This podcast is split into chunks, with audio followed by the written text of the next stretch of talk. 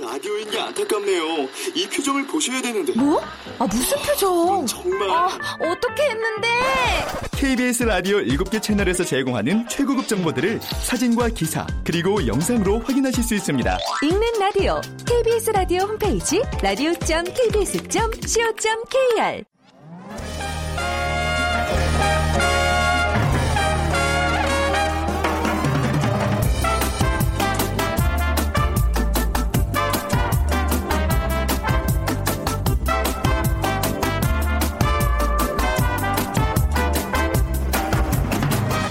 안녕하세요. 빅데이터로 보는 세상 아나운서 최현정입니다. 어제는 춘분이자 유엔이 정한 세계 행복의 날이었고요. 오늘은 세계보건기구가 제정한 세계 암 예방의 날입니다. 어, 오늘 요즘 뭐 잘 먹고 잘 사는 법, 행복한 삶에 대해서 관심들이 많으신데요. 변하지 않는 중요한 항목 중에 하나, 암을 비롯한 다양한 질병과는 좀 멀어졌으면 하는 바람입니다. 자, 그렇다면 행복한 삶을 위한 조건들 또 어떤 것들이 있을까요? 경제적인 부분을 손꼽는 분들도 많으실 텐데요. 놀라운 경제 성장을 보인 우리 국민들의 삶의 만족도, 행복 지수 그만큼 높아졌을지 의문입니다. 우리의 삶과 진정한 행복을 위해서는 어떤 노력들을 해야 할까요? 어, 잠시 후 세상의 모든 빅데이터 시간에 행복 지수라는 주제로 얘기 나눠보도록 하고요. 지난 17, 18일 양 이 틀간 음, 독일의 바덴바덴에서는 G20 재무장관 회의가 열렸습니다. 월드 트렌드 빅데이터로 세상을 본다 시간에 이 시대의 화두가 되고 있는 무역 전쟁이라는 키워드로 빅데이터 분석해 드립니다. 자, 오늘 먼저 빅퀴즈 드리죠. 요즘은 전 세계가 하나의 지구촌이라고 해도 과언이 아닙니다. 매일매일 지구촌에서는 전쟁과 분쟁을 비롯한 다양한 문제들이 발생하는데요. 국제적인 협력을 통해 함께 해결을 하려고 노력을 하죠. 바로 이런 목적을 위해 만들어진 전 세계 협력체를 국제기구라고 합니다. 활동 영역에 따라서 여러 종류의 국제 기구가 있는데요. 그 중에서 어, 국적, 이념, 종교의 차별 없이 어린이를 구호하기 위한 국제 연합 기관이 있습니다. 자, 어린이를 구호하기 위한 국제 연합 기관 1번 IMF, 2번 IOC, 3번 유니세프, 유니세프 4번 UFO. 네, IMF, IOC, 유니세프, UFO 중에 어린이와 관련된 그 국제 기관 맞춰 주시면 됩니다. 자, 오늘 당첨되신 두 분께 커피와 도넛 모바일 쿠폰 드리고요. 정답 아시는 분들은 휴대 전화 문자 메시지 지역 번호 없이 샵 9730으로 보내 주시면 됩니다. 짧은 글 50원, 긴 글은 100원의 정보 이용료가 부과됩니다.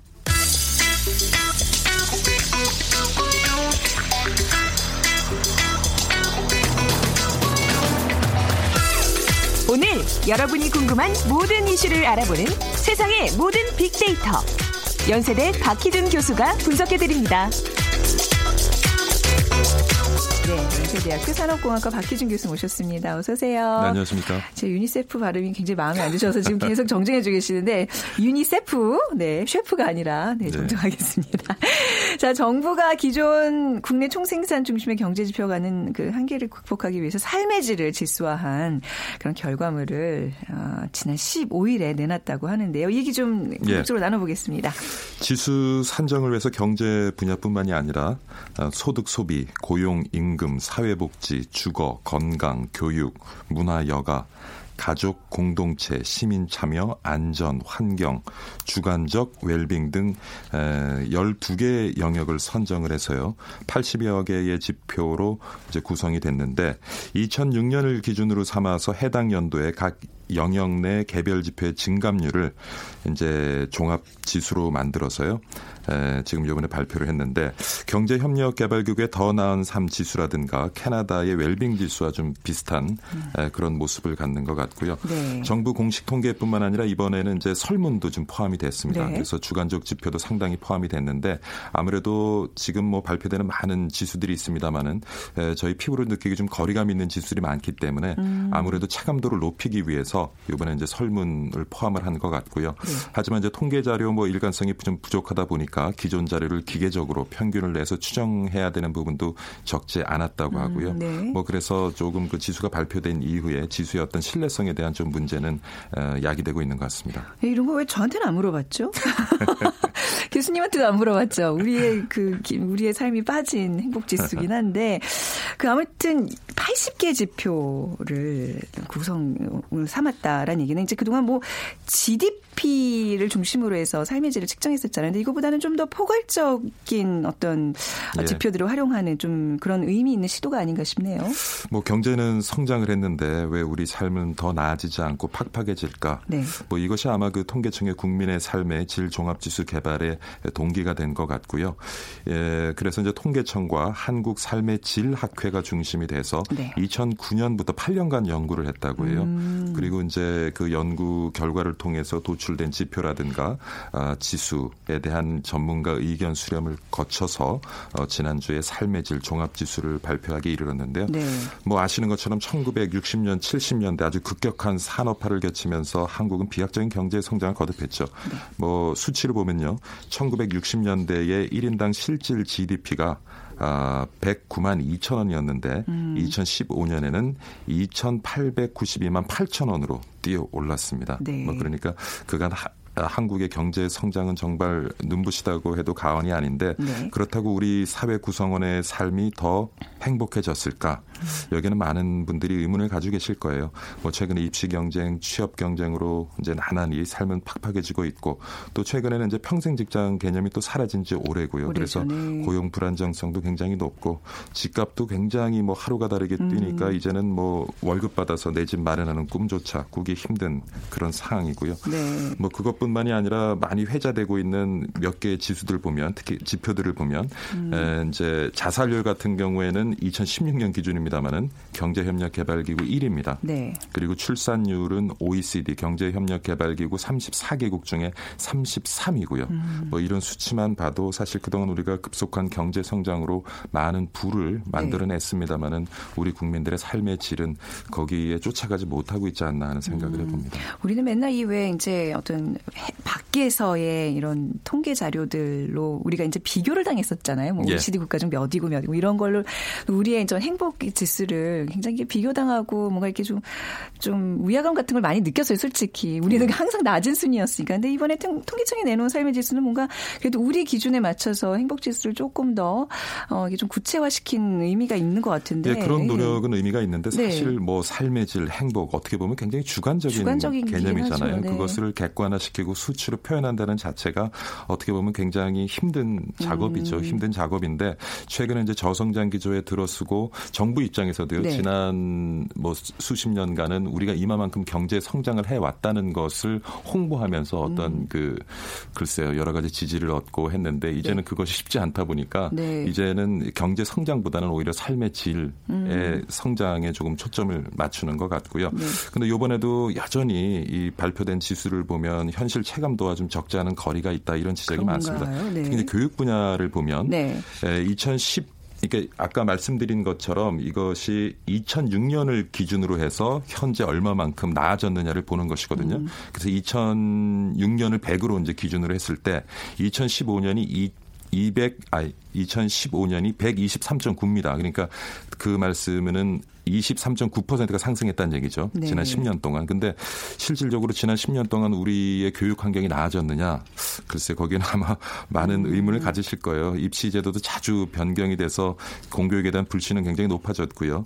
그다음에 또 과도한 사교육비로 많은 가정에서 어려움을 겪고 있고 이런 현실을 생각해 보면 과연 지난 10년 동안 우리의 교육 환경이 23.9%나 상승했다는 것을 믿을 수 있겠느냐? 어떤 기준에서 이런 상승 수치를 저기 예 산출했는지 좀 의심이 가긴 하네요. 예, 그래서 이제 예, 통계청 예. 같은 경우는 10년 전보다 고등교육을 이수하는 그 비율이 굉장히 높아졌고 아. 유치원 치원율도 높아졌고 이렇게 그러니까 그 지표의 가득성이라고 하는데요. 예. 그 지표 값을 얻을 수 있는 지표를 이제 중심으로 음. 지수들을 구성을 하다 보니까 아, 이런 이제 객관적인 그러니까 수치를 얻을 수 있는 지표들을 중심으로 지수를 구성을 하다 보니까 이제 이런 일이 있는 것 같고요. 네. 하지만 뭐 학생들의 학교 생활 만족도라든가 대학 졸업생의 취업률 같은 지표는 여전히 이제 개선되지 않고 있다고 봤을 음. 때 과연 좀 지금 요번에 발표한 이런 지수가 얼마만큼 실질적으로 우리의 삶의 어떤 환경이라든가 질을 이렇게 대변할 수 있겠느냐는 여전히 의문이 좀 남는 것 네, 같습니다. 그러니까 진학률, 이수율 이런 게 사실 삶의 어떤 행복의 지수의 기준이 될까? 사실 아까 설문을 했다 그래서 저는 조금 더 구체적으로 학생들 개개인의 어떤 만족도, 뭐 행복감 이런 거를 이제 실제로 묻고 이런 거를 이제 수치한 줄 알았는데 좀 그런 게 많이 부족하네요. 지수 개발이라는 걸 해보면요. 아, 예. 사실의 삶의 질, 행복 인데 이게 두 가지 방법이 있습니다. 한 가지는 당신이 얼마나 행복하십니까라고 직접적으로 질문을 하는 그런 방법이 있고요. 또 네. 하나는 삶의 질이라는 것, 행복이라는 것에 영향을 미치는 여러 가지 요인들을 찾아내서 음, 네. 그러니까 통계적으로 유의미한 그런 상관관계를 가는 여러 가지 요인들을 찾아내서 네. 그 요인들을 측정한 다음에 요인들이 어떤 값을 가질 때 삶의 질이 혹은 행복이 얼마만큼 높은 수치를 보일까 이렇게 추측하는 방법이 있거든요. 네. 근데 한동안은 사실은 그 직접적으로 묻는 질문에 여러 가지 오류가 있다고 해서 음. 사실은 에, 그러한 요인들을 찾아내서 요인들의 값을 가지고 그 질문을 추측해내는 그러한 방법론이 우세했는데 네. 최근에는 또 어떤 경향이 있냐면은 그것이 오히려 오류가 많다. 그렇죠. 예, 그래서 예. 요즘에는 에, 가중치를 보통 이러한 지수를 할 때 당신 얼마나 행복하십니까라는 데한 답을 한 50% 두고요. 아. 나머지 50%를 행복에 영향을 미치는 요인들을 이제 추출한 다음에 네. 그 값을 가지고 이제 추측하는 이런 이제 하이브리드 방식이라고 하는데 음. 이런 방식들을 많이 쓰는데 이번에는 뭐 앞서 설명드린 것처럼 행복, 삶의 질에 영향을 미치는 요인들을 추출한 다음에 그 음. 요인들의 값을 가지고 그리고 그 특히 그러한 요인들도 쉽게 값을 구할 수 있는 것을 해야 유의미한 결과를 얻을 수 네. 그렇죠. 있잖아요. 네. 그러다 보니까 이런 조금 피부에 와닿지 않는 그러한 결과들이 나온 것 같고 특히 안전 관련해서도 사실 뭐 어, 최근 우리 사회 안전에 대해서 굉장히 예, 많은 이슈들이 네. 있었고요. 뭐 하지만은 그 안전에 대해서도 굉장히 예, 지난 10년 동안 많이 이제 에, 개선이 된 것으로 나오거든요. 근데 그런 것들을 보면 이제 도로 사망률, 아동 안전 사고 사망률, 산업 재해율 이런 이제 객관적인 지표를 중심으로 안전에 대한 그런 평가를 하다 보니까 이런 것들은 이제 개별적으로는 많이 개선이 돼 있는 것 같아요. 그러다 보니까 안전, 뭐 교육 이런 것들이 조금 나온 결과가 우리가 피, 삶 속에서 피부로 느끼는 것과는 좀 거리가 있지 않나 그런 생각이 듭니다. 그건 되게 어떻게 보면 본질적인 근본적인 문제인 것 같아요. 우리가 교육을 많이 받고 경제력이 높고 무슨 치안이 잘 돼 있는 이런 대도시에 산다고 다 행복하지 않잖아요. 시골에서 막 정말 그야말로 들짐승에 노출되고 예. 학교도 제대로 못 다니는 이런 사람들의 또 서- 삶의 어떤 행복 지수가 더 높을 수도 있고 말이죠. 아, 이게 좀 어려운 문제네요. 근데 예. 이번에 지표 측정에 있어서 여러 가지 기술적인 문제도 노출됐다면서요. 왜냐하면 네. 그 요인들을 설정한다면 이제 지난 10년 동안 그 네. 요인의 값을 찾아내야 되는데 통계청 자료를 보면 몇 년치는 또 빠져 있는 것도 있고 아, 이래요. 그래요? 그러면 어떻게 하냐면 네. 그 전해와 그 다음 해의 평균 값을 구해가지고 가운데 넣고 그거를 음. 네. 이제 그 해의 값으로 산정을 하고 하다 보니까 뭐 이런 문제는 앞으로 이제 이런 틀을 가지고 음. 틀도 조금씩 개선해 나가야 되겠지만 그 틀 속에 들어있는 에, 지표 값들도 이제 선정을 해놓으면 이제 축적이 되겠죠. 네. 그럼 이건 좀 시간이 지나면 해결될 문제 같습니다. 이렇게 전국적으로 또 이제 뭐 국제 사회에서도 자꾸 이런 삶의 만족도 행복 지수를 발표하는 이유가 우리가 그만큼 행복하지 못하다는 거에 대한 반증 아닐까요? 목마름이 있는 거죠. 그렇죠. 앞으로 좀 삶, 우리의 삶과 행복에 대해서 좀 어떤 생각을 하면서 살아야 될까요? 요번에 그 SNS 분석을 지난 한 달간 자료를 가지고 분석을 해보니까 네. 행복과 가장 연관성이 높은 단어들로 생일, 돈, 사랑, 이벤트, 생각, 감사, 가족 요런 단어들이 어. 이제 상위 순위에 위치해 있고요. 생일?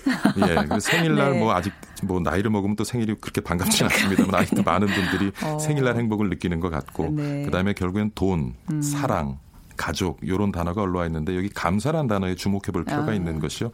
사실 행복이라는 것이 절대적인 것보다는 또 상대적인 부분이 많이 있거든요. 네. 근데 늘 말씀드린 것처럼 요즘 그 SNS가 발달하고 내 삶에 음. 집중하기보다는 주위의 삶과 내 삶을 비교하다 보니까 상대적인 박탈감을 느끼고 거기에서 불행함을 느끼는 분들이 참 많으신 것 같아요. 그래서 네. 모르겠습니다. 이런 여러 가지 이제 지표를 선정하고 어 음. 이것들을 이제 관찰해 나가면서 우리 정부도 어떠한 방향으로 또 여러 가지 정책들을 만들어내도 고민도 해야 되겠지만 있지만 네. 저는 이것보다는 사실 어떻게 보면 행복이라는 거는 굉장히 감사라는 단어가 나왔는데 네. 주관적인 개념이잖아요. 네. 그래서 이런 것보다는 지금 사실 많은 구성원들이 어떤 물질적인 관점에서 모든 것을 해석하고 받아들이는데 음. 그렇죠. 네. 그래서 어떤 조금 우리 삶 스스로에 집중하고 감사하는 마음을 가질 수 있는 그런 어떤 문화 운동이 좀 제대로 전개되어져야 네, 네. 사실 우리 삶의 질이 더 좀 나아지지 않, 더 행복감을 느끼지 않을까 하는 생각을 해봅니다. 음, 그래요. 정말 이렇게 뭔가 이렇게 마음을 푹 놓고 서로 감사하고 이렇게 살기에 너무 팍팍한 하루하루인데요. 우리가 진짜 진정한 행복이 무엇인지 좀 돌아보는 시간 됐기를 바랍니다. 오늘 연세대학교 산업공학과 박희준 교수와 함께했습니다. 감사합니다, 교수님. 네, 행복하십시오.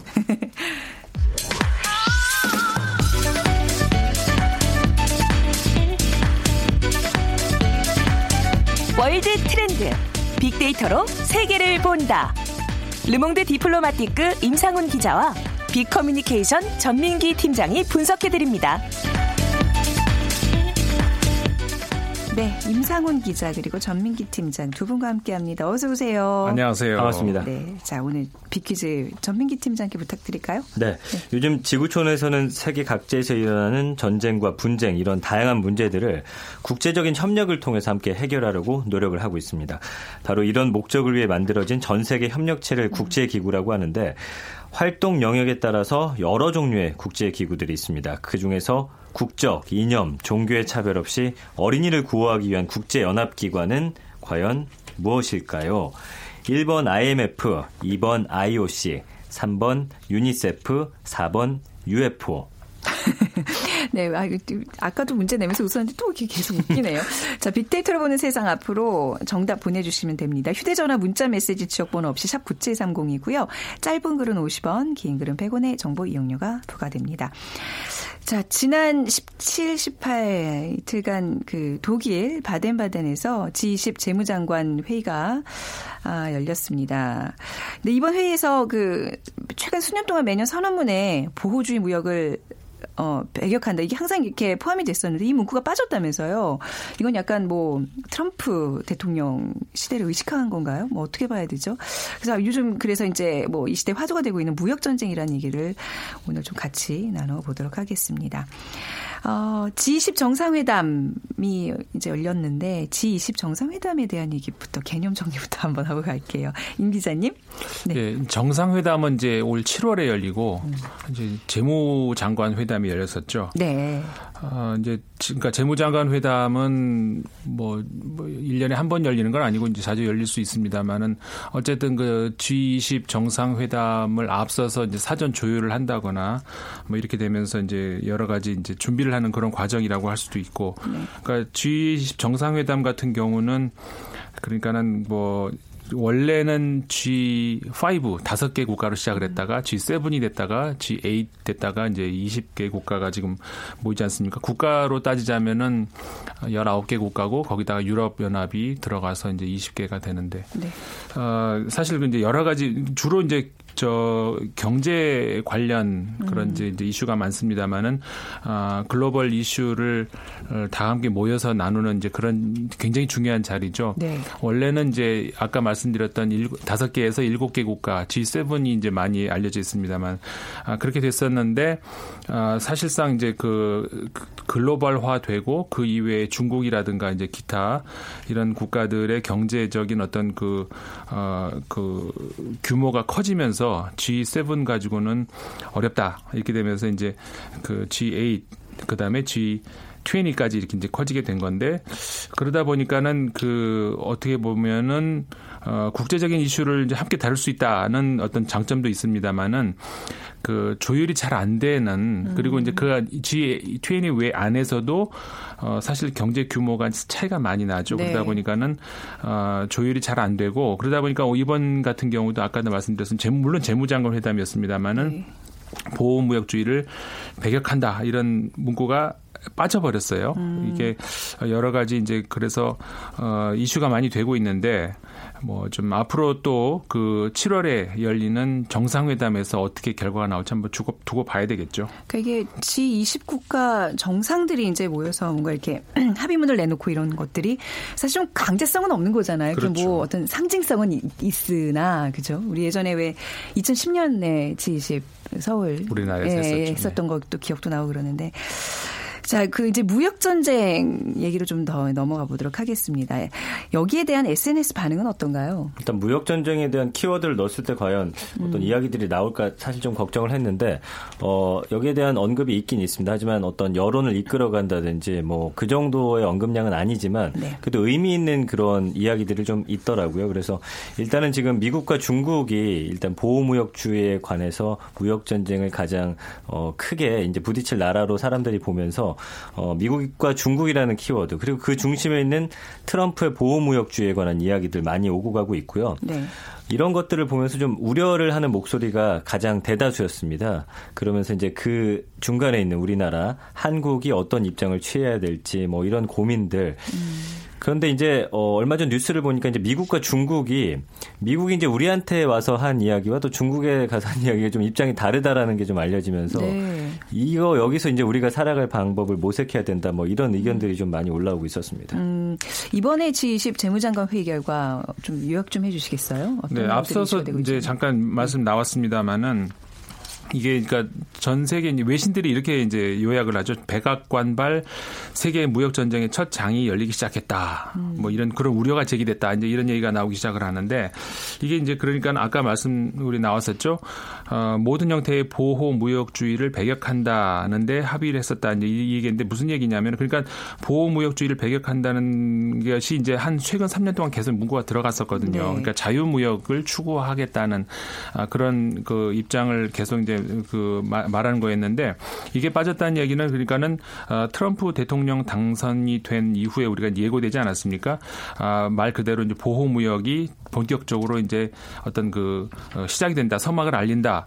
이번에 이제 재무장관 미국 재무장관이 스티븐 어, 무누신이라는 양반인데 어, 이분이 미국의 현재 그 저 행정부 안에서도 그나마 좀 온건한 자유무역주의자에 속하거든요. 아 그래요? 예. 어. 그런데도 이제 이런 정도니까 네. 사실상 그 미국 트럼프 대통령의 더 측근이라고 할 수 있는 어, 스티브 베넌이라든가 그러니까 음. 백악관 수석 그 전략가인데 어, 이런 분들 같은 경우에 진짜 그 보호 보호 무역주의자거든요. 네. 그러니까는 어, 예상컨대 트럼프 대통령 같은 경우에는 이 스티브 베넌이라든가 이런 분들한테 더 힘을 실어줄 것 같은데 그나마 온건 자유무역주의자인 무누신 재무장관이 들어간 이번 재무장관 회담에서 이렇게 됐을 그 미국의 목소리가 실 정도면은 과연 앞으로 그 그러면은 그 트럼프 대통령이 정상회담에 실제로 참석을 할 경우에 어떻게 될 것인가 그런 이제 우려들이 물론 이제 자유무역의 방점을 찍는다는 그 전제하에서는 그런 우려들이 나오고 있다는 거죠. 우리 입장에서도 아무래도 우리도 그 무역이 상당한 그 우리나라 경제의 주요한 나라 아니겠습니까? 네.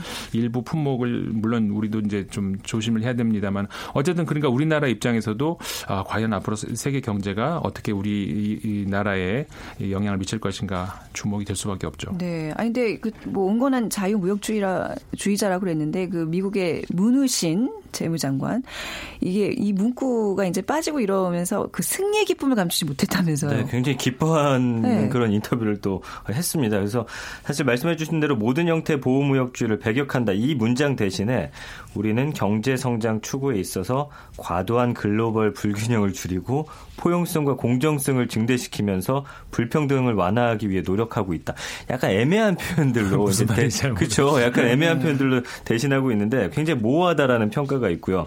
그러면서 이제 미 재무장관이 미국은 자유무역을 바란다. 하지만 무역은 공정하고 균형이 잡혀야 한다. 그래서 이번 결과에 더할 나위 없이 기쁘다라고 말했는데 사실 미국 내부 언론에서도 아까 말씀해 주신 대로 자유 온건주의다 보니까 네. 이 사람이 그 보호무역주의를 대변한다라고 이 네. 사람의 발언이 그게 보고 있지 않고 있어요. 그래서 아? 네. 오히려 더 어, 강경한 입장을 그 이후에는 좀 내놓지 않을까 저는 그렇게 예상을 하고 있습니다. 음.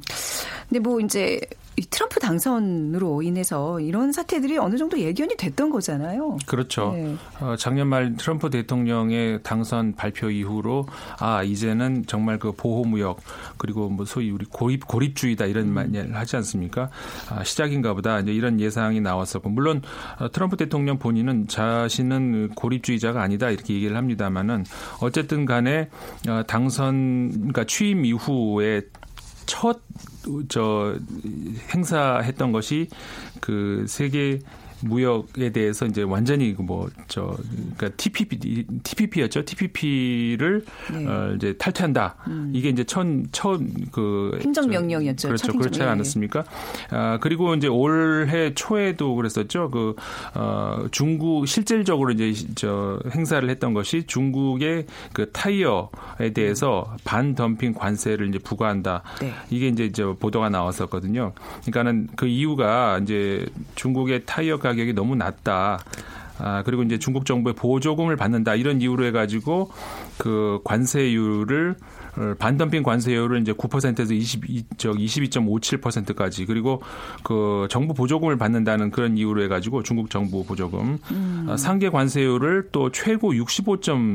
어, 5, 6%까지 이제 어, 부과하겠다 이제 이런 발표가 나왔었거든요. 네. 이게 이제 최종적인 어, 그 결과가 나오려면 3월 그 아직까지 발표가 안 나온 것 같은데 제가 알기로는 3월 초에 이제 아, 미국에서 ITC라고 하는 아, 여기서 이제 최종 단 판결을 받아야 되는데 만약 이렇게 된다면 실제로 그 트럼프 대통령이 예고를 했던 관세 45% 부과 이게 진짜 이제 선실화 된다는 어, 거죠 중국에 네네. 대해서 물론 중국은 굉장히 반발을 하고 있고 그 이거는 이제 뭐 저 WTO 규정을 어긴 것이다 이렇게 하면서 이제 제소할 것이다.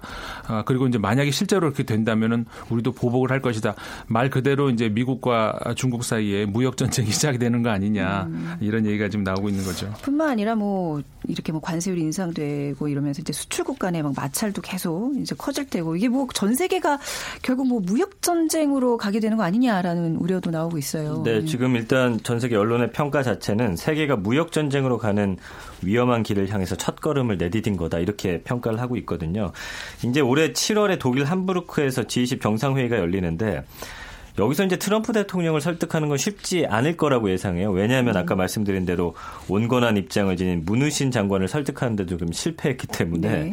이 트럼프 대통령의 보호무역주의 입장을 누그러뜨리는 건 좀 쉽지 않을 것이다. 다들 그렇게 보고 있습니다. 그렇다면 7월까지 이제 국가별로 이걸 어떻게 할 것인지에 관한 방안들을 갖고 올 건데 결국엔 뭐 맞불 작전이 가장 많을 것으로 보이고요.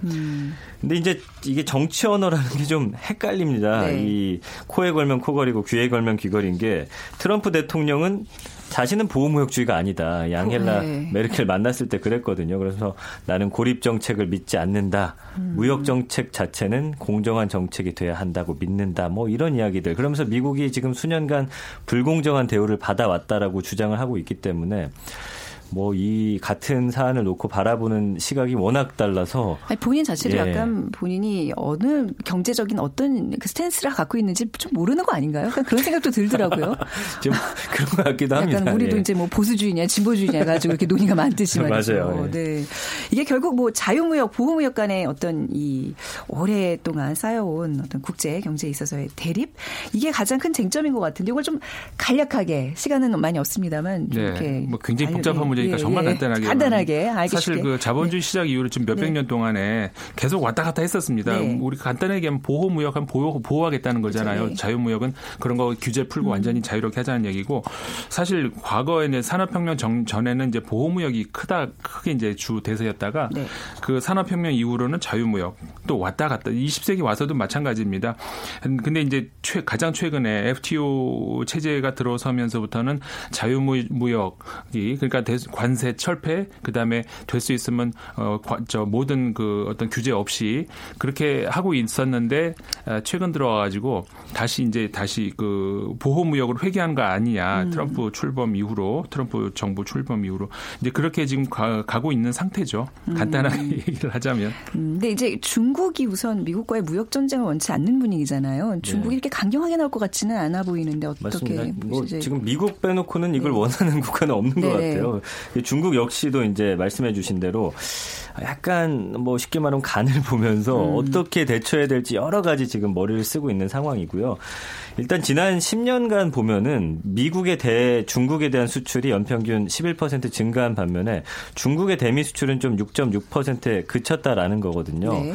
그러니까 이제 이 중국 역시 어, 좀 더 수출을 늘리면서 좀 어, 미국에 대한 그런 어, 미국 자체가 말하고 있는 보호 무역주의를 좀 지켜주면서 또 그 안에서 어떤 이득 을 누릴 수 있는지 머리를 상당히 굴리고 있는 상황이고요. 네. 중국 상무부 같은 경우도 이제 공동 작업을 통해서 미국과 중국이 서로 윈윈할 수 있는 음. 그런 모습을 좀 찾아가자라고 이야기를 하는 거 보니까 약간은 한 발 물러서면서 어떻게 이것을 미국의 마음을 돌려놓을지를 고민하는 모습입니다. 그러니까 이제 원톱에 무슨 뭐 팍스 아메리카 뭐 이런 주의가 아니기 때문에 사실 이제 중국이 호응하지 않으면 또 미국의 이런 보호주의 정책도 쉽게 진행되진 않을 거라는 또 다음 생각을 달 양국 정상회담 정상, 네. 그거 한번 네. 지켜봐야 될것 그렇죠, 같아요. 네. 정말 어, 어려운 얘기 나눴어요. 좀 어, 이마에 땀이 맺히네요. 두 분 말씀 여기서 정리하겠습니다. 감사합니다. 고맙습니다. 네, 임상훈 기자, 전민기 팀장이었습니다. 자, 오늘 정답은 3번 유니셰프입니다. 이게 United Nations International Children's Emergency Fund, 유엔 아동 기금의 준말이죠. 자, 오늘 맞춰 주신 두 분, 8254님. 우리나라도 옛날에 국제 아동 구호 자금에서 지원을 받았습니다. 근데 이제 우리가 그 지원에 참여하고 있는 나라가 됐군요. 해 주셨고요. 9777님, 네, 역시 잘 맞춰 주셨고, 어, 방송에서 나오는 어린이들 장면 보고 우리 함께 어, 후원 구자 들었습니다. 하셨어요. 아, 감사합니다. 자, 두 분께 어, 모바일 쿠폰 드리고요. 방송 마무리하겠습니다. 내일 뵙겠습니다. 지금까지 아나운서 최연정이었습니다.